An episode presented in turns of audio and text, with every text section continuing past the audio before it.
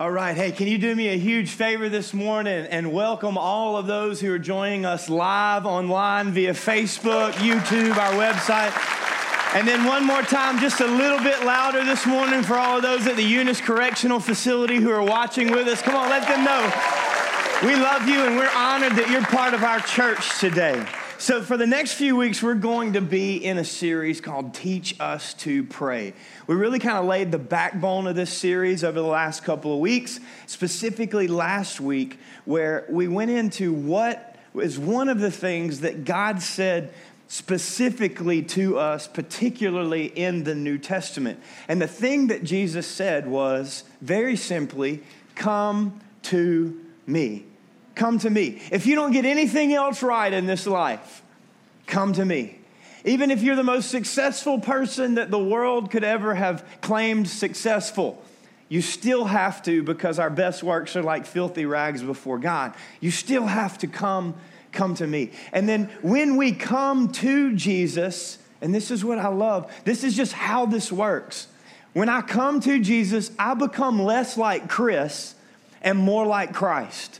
So when I come to Jesus, I begin the process of becoming like Jesus. God laid this on my heart just a few minutes ago. It was at the end of prayer. Pastor Weston was up here, and there was just some incredible moments happening here in the altars and up each wall and in the back, which is, by the way, still a place that an altar can be, because God tore the veil from top to bottom, so the altar is no longer a place. It's wherever you make it. You are the temple of the Holy Spirit, and so where you are, that is where the altar of God can be. But during that moment, I was praying, God, thank you for this moment. Thank you for this moment. I pray that you would take this moment and turn it into many more moments. And immediately I thought, God, man, thank you that I can have every moment of every day with you. That you're not just in control of a moment. You're not just in control of some supernatural and powerful, impactful moments, but God, that you're in control of every moment of my life, that I'm not stuck to one experience. I'm not stuck to one place or one sanctuary, that wherever I am, that's where you are, and that's where you want to be. So I get to have not just a moment, not even moments, but daily moments walking with God. It's a growth. And that's what I love about this church, is we're not looking for you to just have one incredible moment.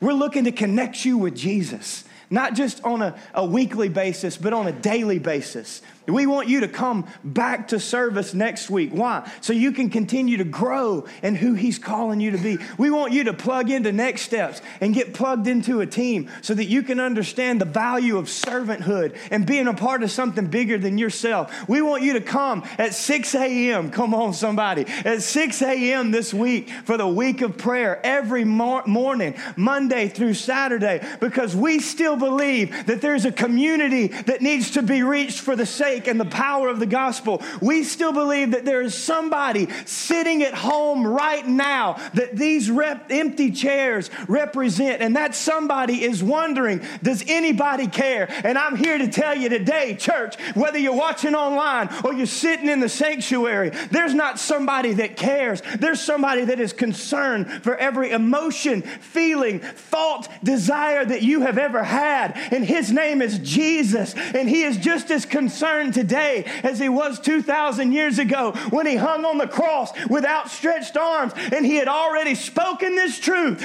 Come to me and become like me. Come to me. That's what God's desire for you is.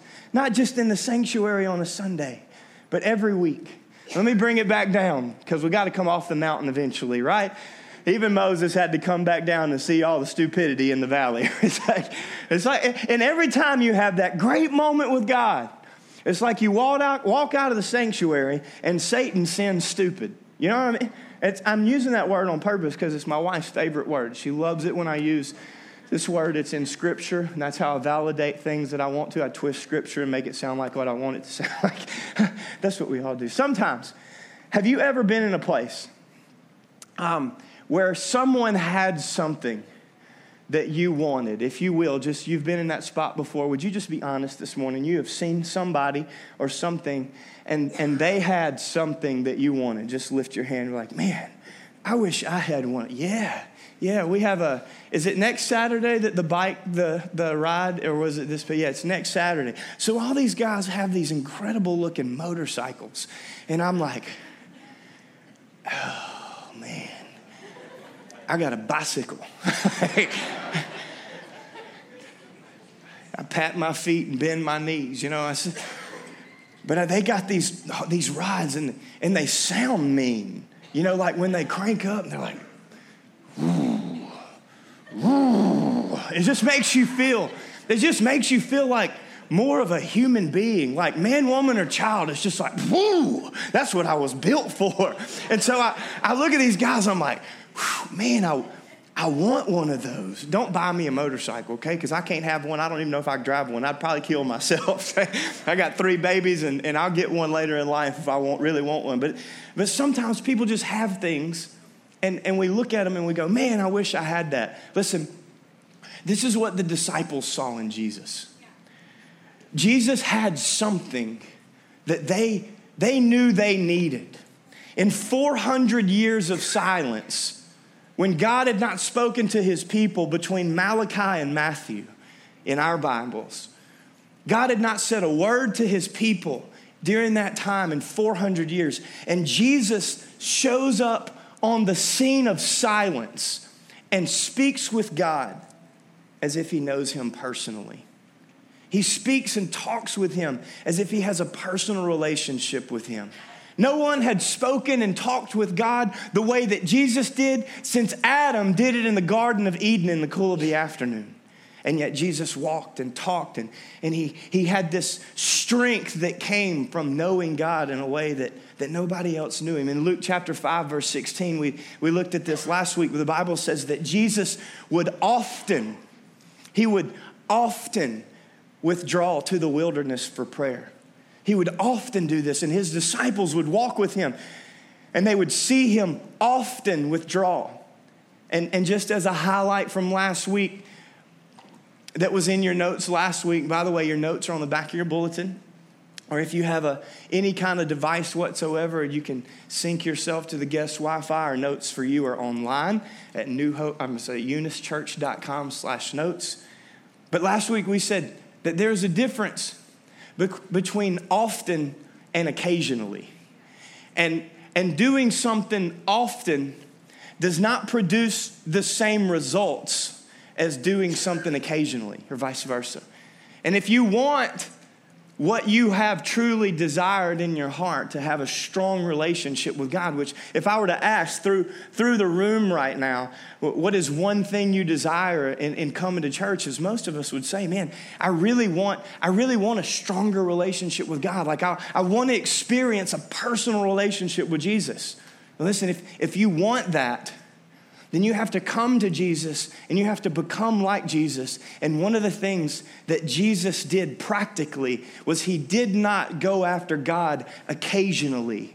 He withdrew to the wilderness. He withdrew and was alone with God often. Why did he do that? Why did Jesus do that? Well, for the same reason that we need to do it. Because Jesus knew that he could not live without the relationship that he was created for. And that's why you should do it. That's why I have to do it. That's why we should do it. Because you cannot live without the relationship that you were created for. Let me just break this down and maybe a little bit more personally. Megan and I have discovered just in almost 10 years this upcoming October, which Pastor John and Tanya, their 15-year anniversary was this past Friday. Isn't that cool? It's 15 years and 2 babies. It's amazing. I had 3 and 4 years, and that's awesome too. 15-year anniversary. And what we are discovering, even in our young marriages that we have, is that she can't be Jesus for me. And I can't be Jesus for her. In fact, if she expects me to be and lead and strengthen her relationship with Jesus. Now, it's not that I don't take that responsibility as the spiritual head of the house, because I do. I do receive that responsibility as the man. So this is not a, hey, guys, you're off the hook here. This is a, hey, ladies, stop leaning on a man to provide what only Jesus can.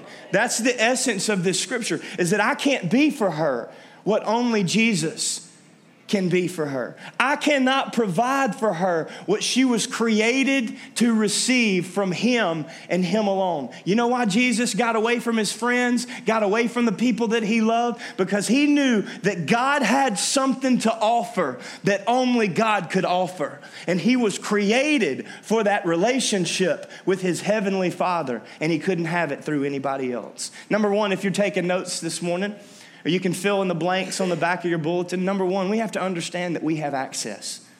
We have to understand that we have access to the Father. If we don't understand that, then we'll kick at the goads, if you will. We'll spit into the air, and it'll blow back in our face. We'll beat against the wind and not feel like we're producing anything. We need to understand right here that we have access to a Father. And listen, Jesus wasn't afraid of God, but he also wasn't apathetic towards God. What does that mean? It means that he had a relationship with God and he was confident in that relationship. But he also had reverence towards God. And he had a reverent fear of his Father. Let me break it down a little bit further. Last week, my son and Emery, they were in the back, and they were messing with something that was Adeline's. And this happens a lot at our house. Adeline has something that the other two find, and then they partner together, and they begin to do this thing. And Adeline's like, they're going to mess up my stuff, because Adeline will, like, color coordinate her M&Ms, okay? And Gabriel will take M&Ms and Skittles in each hand and one in sight, sweet chocolate, all at the same time. It doesn't bother him. And so they're playing with her stuff, and her stuff was in a specific way. And I went into the room, and I said, hey, look, put that stuff up. It's time to go to bed anyways. Put that stuff up and go brush your teeth. And so I walked out, and I went and did something else. So who knows what it was. I was getting them ready for bed, getting myself ready for bed, whatever. And I came back in, and Adeline came back into the room. And she goes, Daddy, they're still messing it up. And I said, well, I already told them to put, I got it, okay? So here's what happened.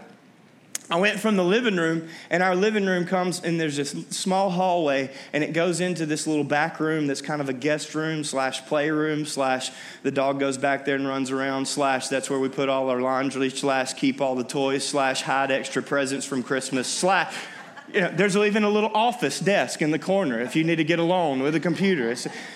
It's our slash room. It's for whatever. And so that's where they are. And I come into the slash room, and Gabriel sees me coming, right? So he's down on the floor, and he looks up and he sees me coming, and he does this, and he turns and he runs off.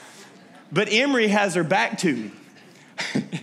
So Gabriel jumps up and runs off, and Emery's like, guess he had to use the bathroom or something. You know, like, she doesn't budge. So I walk up and I pick up Emery and I swat her on her behind. Not because she's still playing with a thing, but because I just told her. I just told her to do something. I didn't hit her hard, but I picked her up and I swatted her on behind. And then I went after him. I said, you come back over here.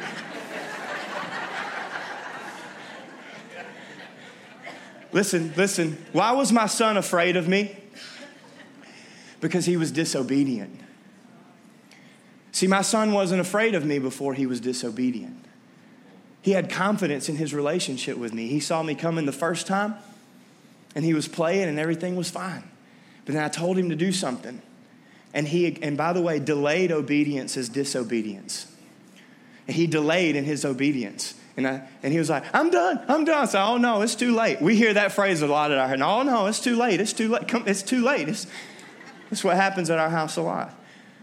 Jesus was not afraid of the Father, but he also wasn't apathetic. He acknowledged in his reverence, because he had a personal relationship with him in obedience. And listen, I'm just still crazy enough to believe that what Jesus had, I can have too. I'm crazy enough to believe that I can have the same relationship with God that Jesus had. I can have the same relationship with God that Jesus had. I am convinced beyond my own feelings, listen, according to the Word of God, that I can have personally, right now, in 2018, going into 2019, as a father of 3 children, a husband of 1 wife, and a pastor of a growing church that's going to win this city for the sake of Jesus Christ, I believe that I can personally have, not just because of my position in life, but because of my position before Him, I believe that I can personally have the same relationship with God that Jesus had, and I believe that you can too. Because you are kings and priests. You are a royal priesthood. You are a holy nation. You are God's chosen people. And you can have the same relationship with the Heavenly Father that Jesus had. But relationship will cost me something. I believe this is in your notes. Relationship will cost me time. Relationship will cost me communication. Even when I don't want to listen. If I want the relationship, come on, husbands, even when I don't want to listen, even when I'm tired, in the middle of a stressful football game,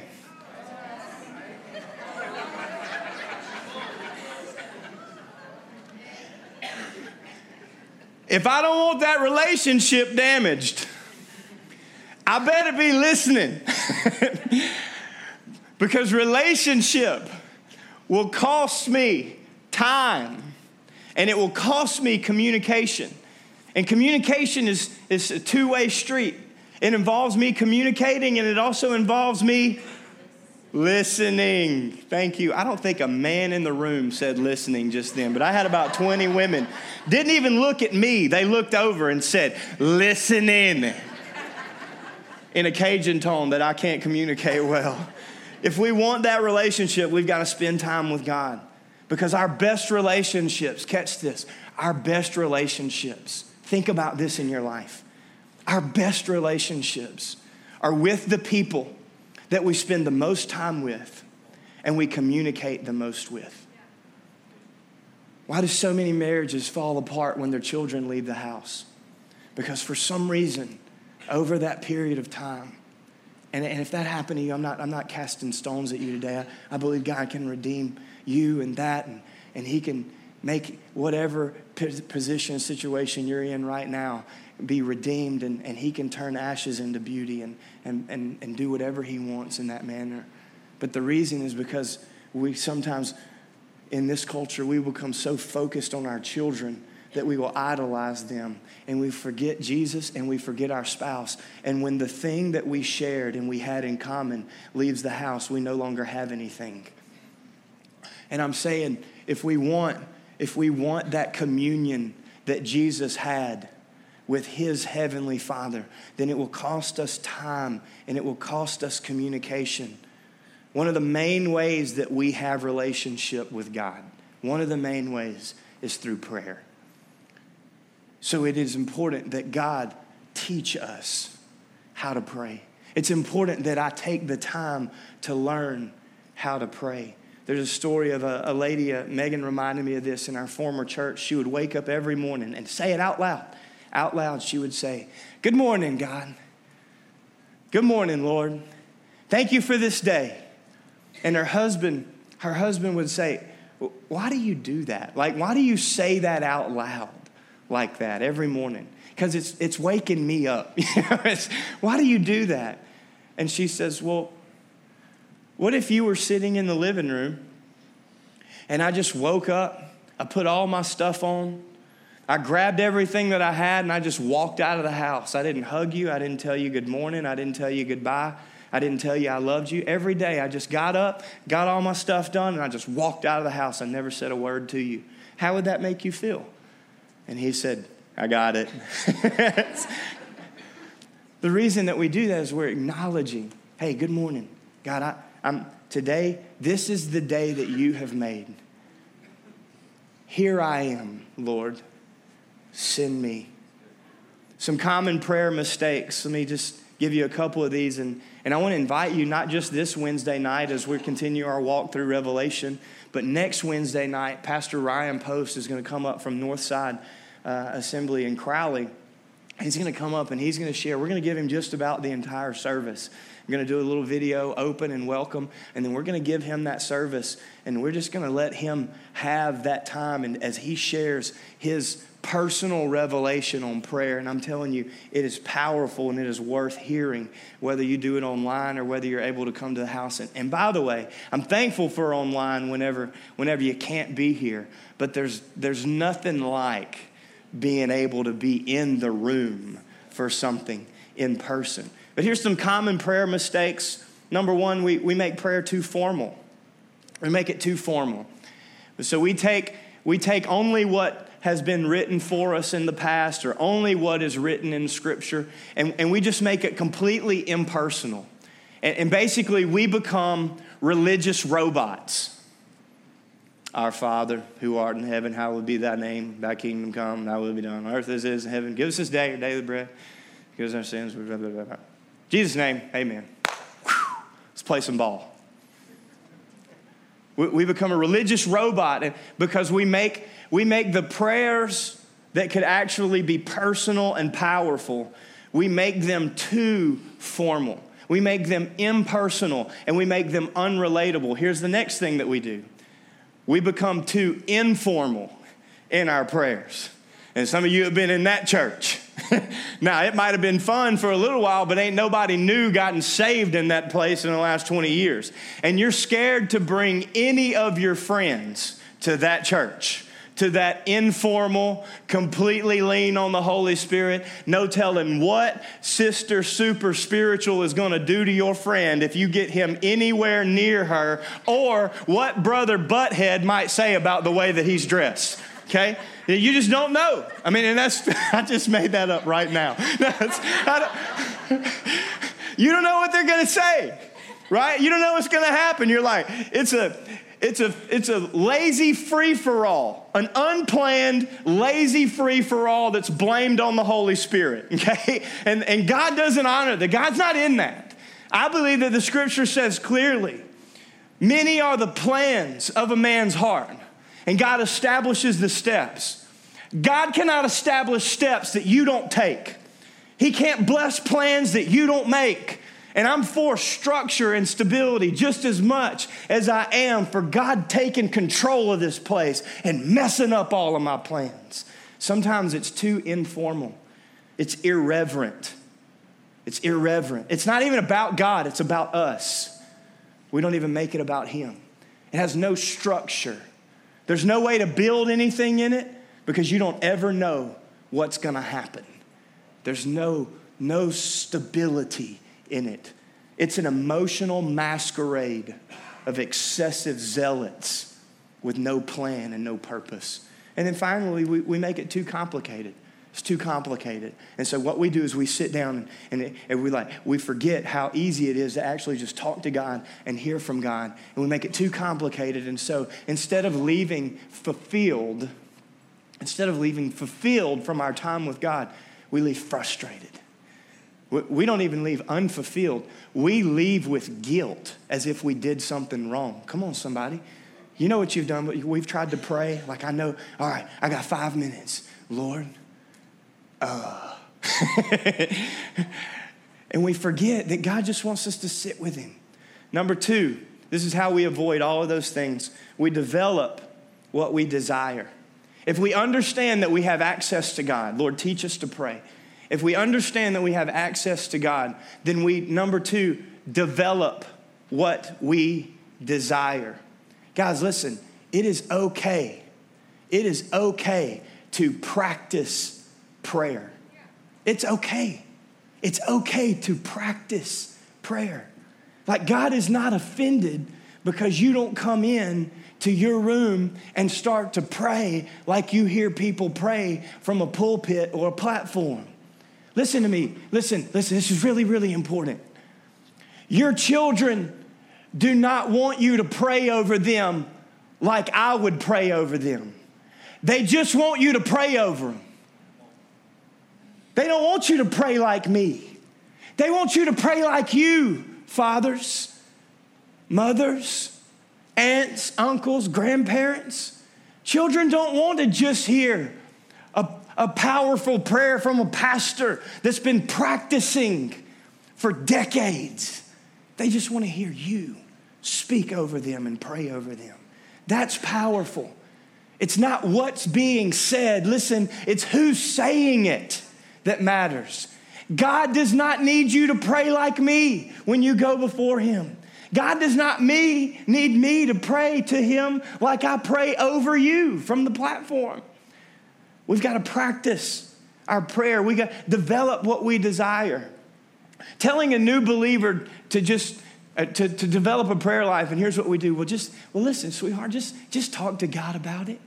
Just talk to God about it. You know, I like that. I like that idea.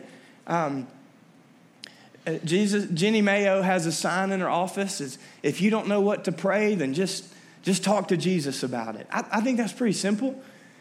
But telling a teenager to just talk to God about something is like handing somebody one of those guitars and saying, look, just hold the strings and strum, you know? Just hold the strings and strum. It'll make the sound that God wants it to make. No, we've got to take the time to develop it. It's okay to have a structure. It's okay to have a plan. And it's okay, listen, to practice that structure and to practice that plan as long as it doesn't become religiously robotic for you. It needs to remain personal. Just like a train needs a track in order to get where it's going.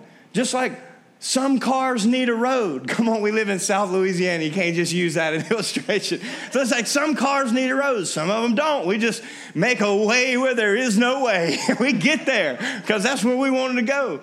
But in our prayer life, there's nothing wrong with having a structure or a track. Whether it's learned or whether it just comes naturally to you. Let me just help you out. Last week, Next Steps in Step 2. All the participants that are in Next Steps, they did a personal evaluation. They did a personal assessment.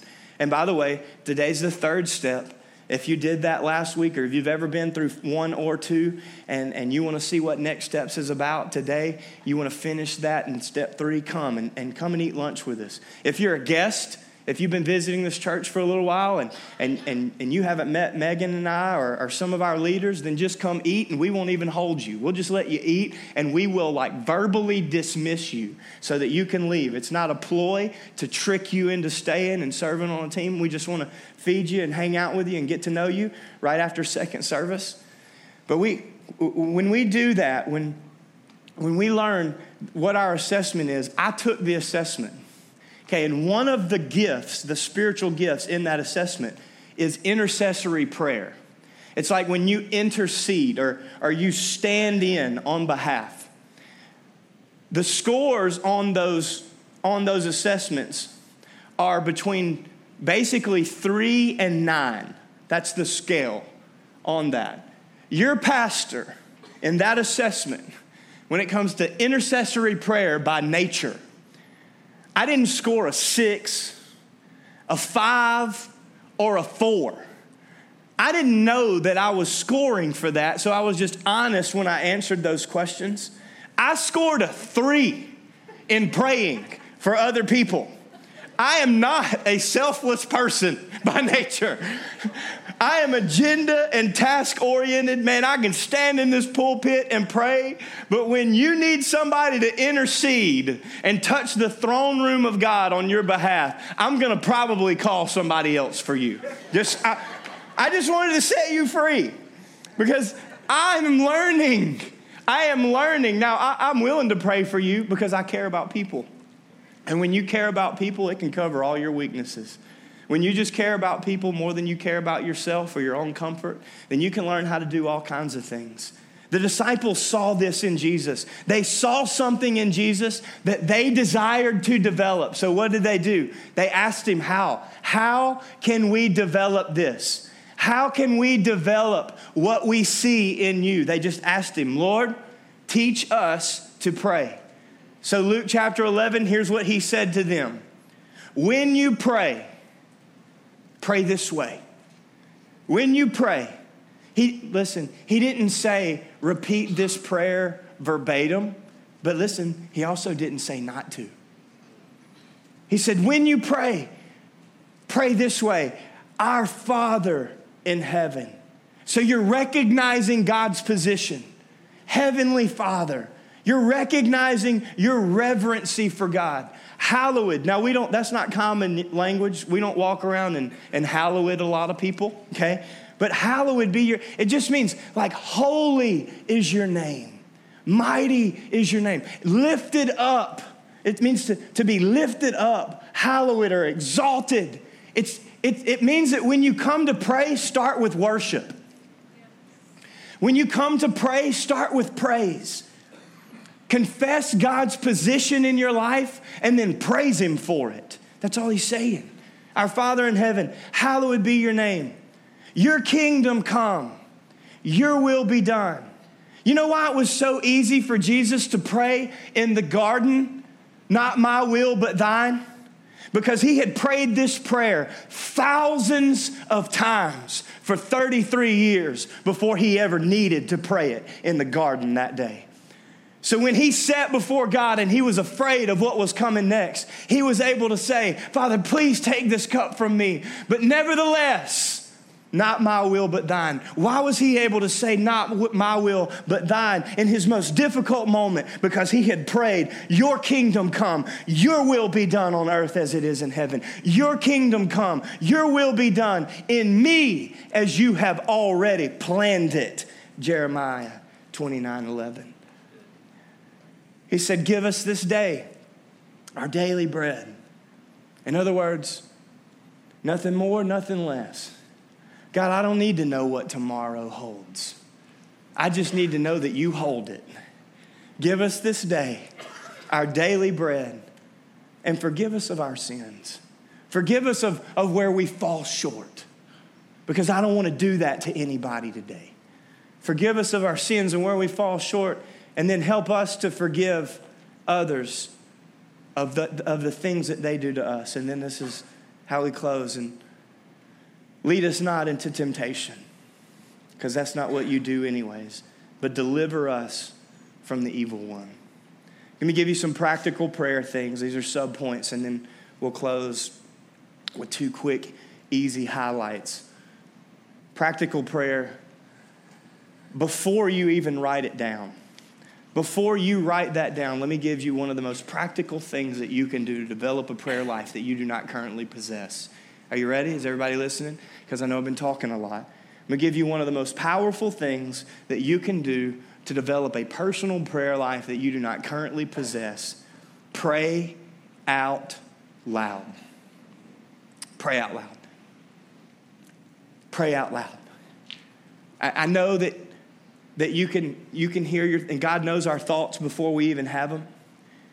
But if you will, there's something significant to standing up and walking around, or maybe even just sitting or kneeling. There's something significant to hearing yourself pray out loud.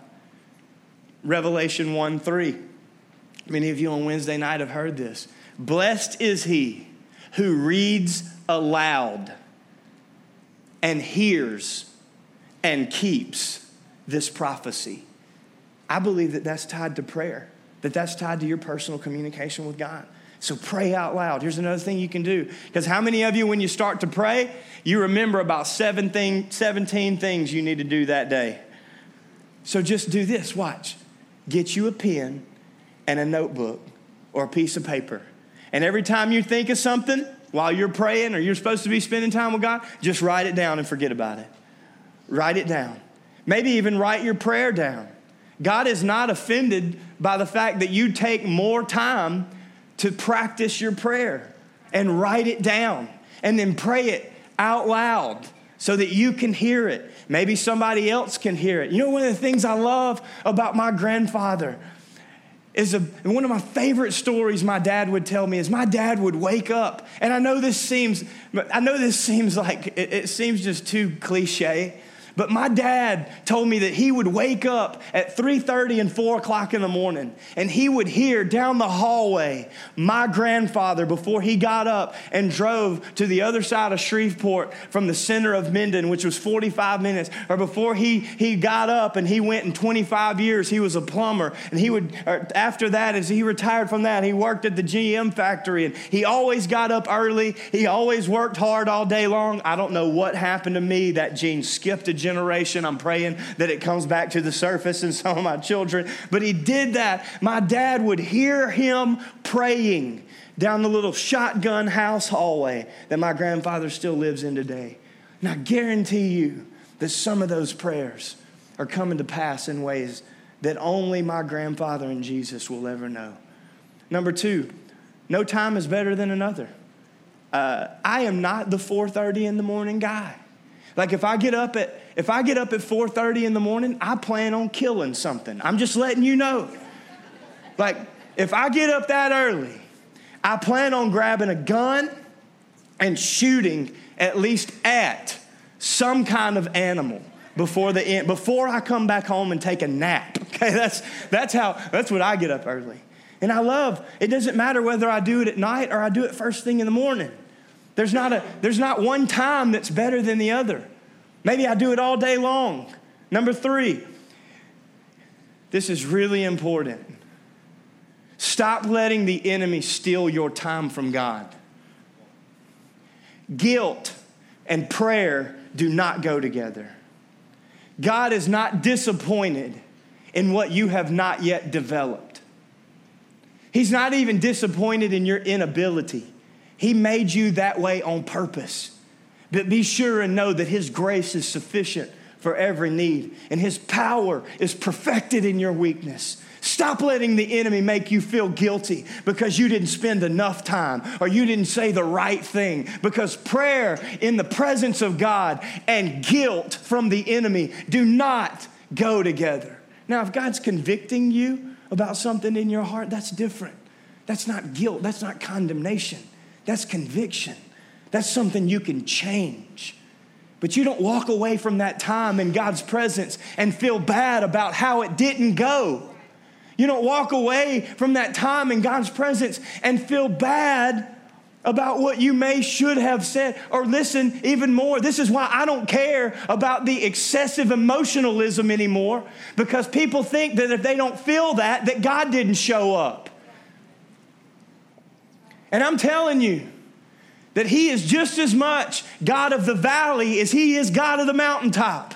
He is just as much God of the cave as He is God of the river. And you don't have to feel it to know that the Father was in that place. Guilt and prayer do not go together. Can I tell you something else? It doesn't bother me when my babies go to sleep when they're talking to me. You wake up 10 minutes later, you're like, oh, I fell asleep. I'm so sorry, God. He's like, you're sorry for what? Falling asleep in my arms? You feel bad about that? You think that bothers me? You think it bothers me that you spend the end of your day reading my word and going to sleep? Why do you think it's so easy to fall asleep? Because God is spiritually rocking you in that moment. And if you go back to sleep in the arms of God, God gave me a vision of this city when I woke up in the morning to pray and I fell asleep. He gave me a vision of the state of Louisiana. He gave me a vision, a beacon, that this place was going to be a lighthouse to the surrounding area. And it was when I was asleep in prayer. Prayer and guilt do not go together. Number four, we kind of hit this one already. It doesn't matter if it's formal or informal. I could care less. Can I say, I think I could say it. If I can't, then you can get on to me later and I'll explain why I did. Honestly, I don't care if you're quoting the Apostles' Creed, the prayer of Saint Francis of Assisi, the Lord's Prayer, or you're praying in tongues. Because I believe that they all have some powerful communication. Now, I will say this. I do not believe in praying to anybody but Jesus with a stamp and an exclamation mark. Like, I'm not praying to anybody but the Lord. I love all those people. I appreciate what they did. I appreciate the apostles, but I'm praying to Jesus because Jesus paid too much for me to pray to somebody else that he paid for too. That's just my heart. But if you want to cite the Apostles' Creed, if you want to read the book of Psalms, whatever it is, whether you're praying in tongues and praying in the Spirit, or maybe you have some really great English stuff coming out in that moment, or maybe you just need to pray some structured and formal, whatever it is, just make sure it's personal. Just make sure it's personal. Acts chapter 2, verse 42, they devoted themselves to the apostles' teaching and the fellowship, to the breaking of bread, and this is the best translation. This is the English Standard Version. I picked this translation on purpose because it's one of the only versions that translates this properly. It says, and to the prayers. To the prayers. It doesn't just say to prayers, not in the original language. It says they devoted themselves to the prayers. Well, what were the prayers? Well, it wasn't the Apostles' Creed because that wasn't developed yet. It wasn't Saint Francis of Assisi because he wasn't alive yet. And it wasn't any of those other things. So what were the prayers? The prayers were likely the things that they heard Jesus praying. The prayers were likely the Psalms that they heard Jesus repeating. Number 5, just practical prayer things. I love just praying Scripture. In his weakest moment, Jesus prayed Scripture. When the enemy attacked him personally, when Lucifer came up from hell and attacked Jesus personally, Jesus prayed Scripture. When Jesus was on the cross, he said, Psalm chapter 22, verse 1. Psalm chapter 22, verse 1. And I will confess that I actually did not know this until just a few weeks ago.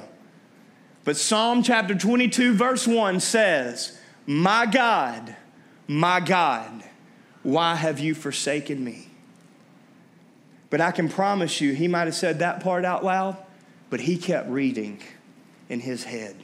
He kept pronouncing it because at about verse 19, 21 of Psalm chapter 22, the Bible says, but you, O Lord, have answered me. So I will declare, can you see Jesus on the cross? I will declare your name to my brethren. In the midst of the assembly, I will praise you. You who fear the Lord, praise him. All you descendants of Jacob, you will glorify him. You will fear him. All you offspring of Israel, for he has not despised nor abhorred the afflicted of the afflicted, nor has he hidden his face from him. But when he cried to him, he heard. And so Jesus stayed on the cross because he's quoting Scripture in his spirit that he had recited 1,000 times before. Main point number 3, and I'm closing this morning. You need to find substance in the silence. We're too busy. You agree? Disagree? Maybe some of us are too silent. There they are. Look at us. Everybody's back. It's crazy how that is. We need to find substance in the silence. It's okay to not have anything to say. It's okay to just sit with Jesus.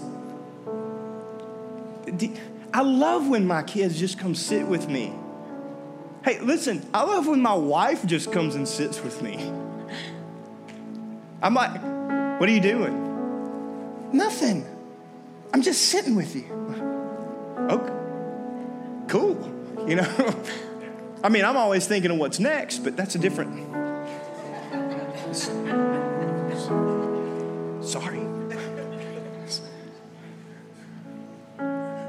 Just sit with Jesus. What is wrong with finding substance in the silence?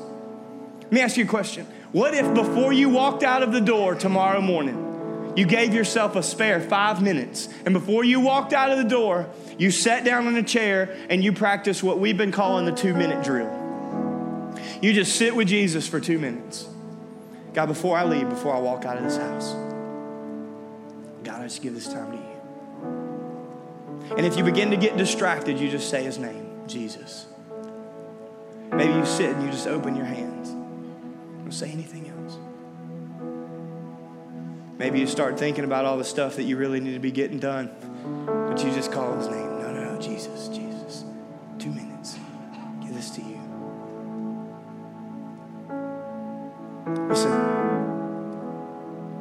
Psalm 46:10 says, "Be still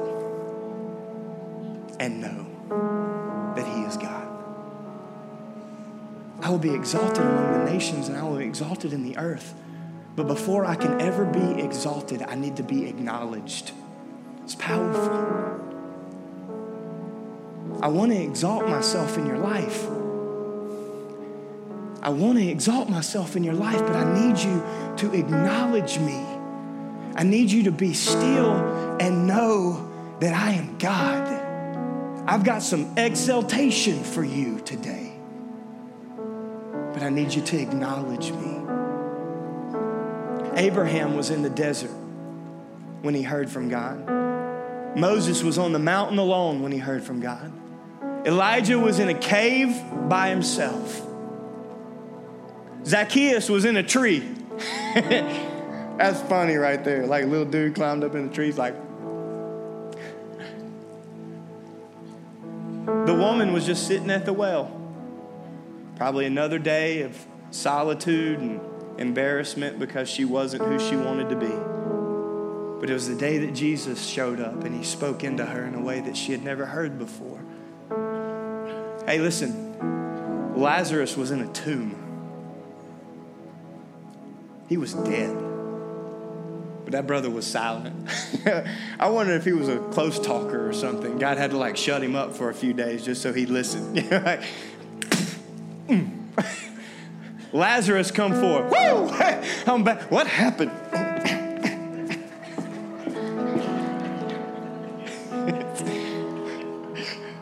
Find substance in the silence. Psalm 62:5, for God alone, O my soul. For God alone, O my soul, I wait in silence. Why? Because my hope is from Him. And when I sit in silence, I allow God to speak to my spirit. When I sit in silence, I allow God to speak to my spirit. Revelation chapter 1, John writes in verse 10, and you don't have this, you're just going to have to listen. He says, I was in the spirit on the Lord's day. Like I was just in the spirit. I was just in God's presence because the spirit is a representation of the presence of God in the New Testament. I was in God's presence and I heard from behind me. I was in solitude, I was in exile, I was in pain because I had been beaten, tortured, and tarred, and yet I did not die. I was alone on an island with no one else, but I was in the Spirit. I was in the presence of God, and I heard a voice behind me. The Bible says actually a loud voice as a trumpet. I am the Alpha and the Omega. I am the beginning and the end, who was and who is to come. Hey, write this down, John. I've got something to say to my people for generations. Fourth and final point, and I'm going to ask my wife to come up and join me.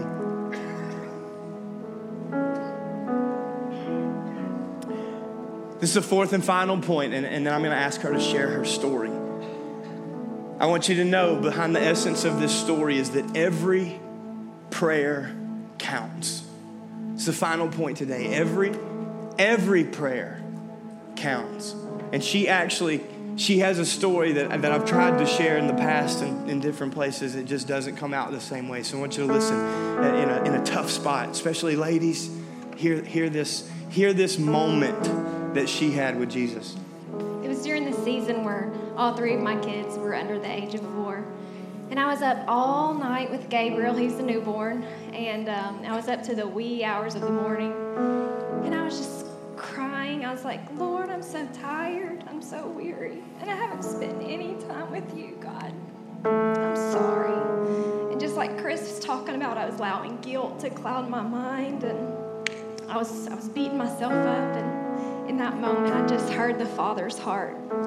And he just whispered to my heart and just said, as you rock that baby, as you love and care for him, you are doing it as worship unto me. As you care for your family, you are doing it as worship unto me, as you are honoring me as you serve your family. I love you. And so it was in that moment that I was a dad. Keep on knocking, and the door will be open to you. For everyone who asks receives, everyone who seeks finds, and to everyone who knocks, the door will be open. I know that you haven't perfected it. I know that you don't feel like you do it right all the time. I know that you get frustrated and you get tired and you don't know whether I'm listening, but I'm telling you to keep on asking, keep on seeking, and keep on knocking, because your father cares. How do I know? You fathers, if your children ask for a fish, do you give them a snake instead? No. You're not even that evil. Or if they ask for an egg, do you give them a scorpion? Of course not. So if you, being sinful people, know how to give good gifts to your children, how much more will your heavenly Father give the Holy Spirit to those who ask Him? Father, right now in this room, I pray that you would help us to remember that we have access to you, that we can develop what we desire. God, that we can find substance in the silence, and that every prayer that we pray counts. Every moment that we spend with you counts. I want to ask the church this morning, before you get your stuff, before you move, before you go anywhere, if you would commit, if you're a follower of Jesus, and even if you're not, but if you would commit to the next 7 days, whether you join us at 6 a.m. or whether you find your own time, I want you to take this prayer. I want you to take this challenge. I want you to take this message, and I want you to apply it to yourself personally. And I want to challenge you right now to develop a prayer life that you do not currently possess over the next 6 days, 7 days, up until next Sunday. For this week of prayer as a church, if you would commit to developing that prayer life, whether you're following Jesus or whether you're not, I just want you to lift your hand right where you are. Nobody looking around. It's between you and God, but it's a personal confession. I want to commit to the next 7 days to developing a prayer life that I do not currently possess. I want to make my prayer life better. Come on, lift your hand and say, that's me, Lord. I want to develop it. I'm going to practice. I'm going to do something different. I'm going to set something aside. I'm going to fast something. I'm going to pray. I'm going to sit. I'm going to listen. I'm going to develop something that I do not currently have, because I desire to know you the way that your son knew you. Now, let me ask you this question. If you came in this room today and you were not following Jesus, maybe you did at one point, but you know that your life does not currently represent what he would call a follower. Maybe you never have. Maybe today is the first time that you've ever even really heard a message like this. And you sit there today and you recognize that you've fallen short of God many times, that you need a Savior. See, Jesus came and he paid that price for you. Jesus came and he gave his life on the cross, and he resurrected it from the grave so that we could reconnect with the Father and the relationship that God had with Adam. That's why he came. Because of one man's sin, many were made disobedient. But because of one man's obedience, because of Jesus' obedience, many will be made righteous. And today you have the opportunity to be part of that many that have been made righteous. You know right where you sit, you need to receive Jesus. You need to confess your sin to him. You need to ask him to take your life and make it his. And you want to make that decision today. Would you just lift your hand and say, Chris, that's me. I know that I need to do that. Thank you. Thank you. Come on, anybody else? Don't let the enemy rob from you in this moment.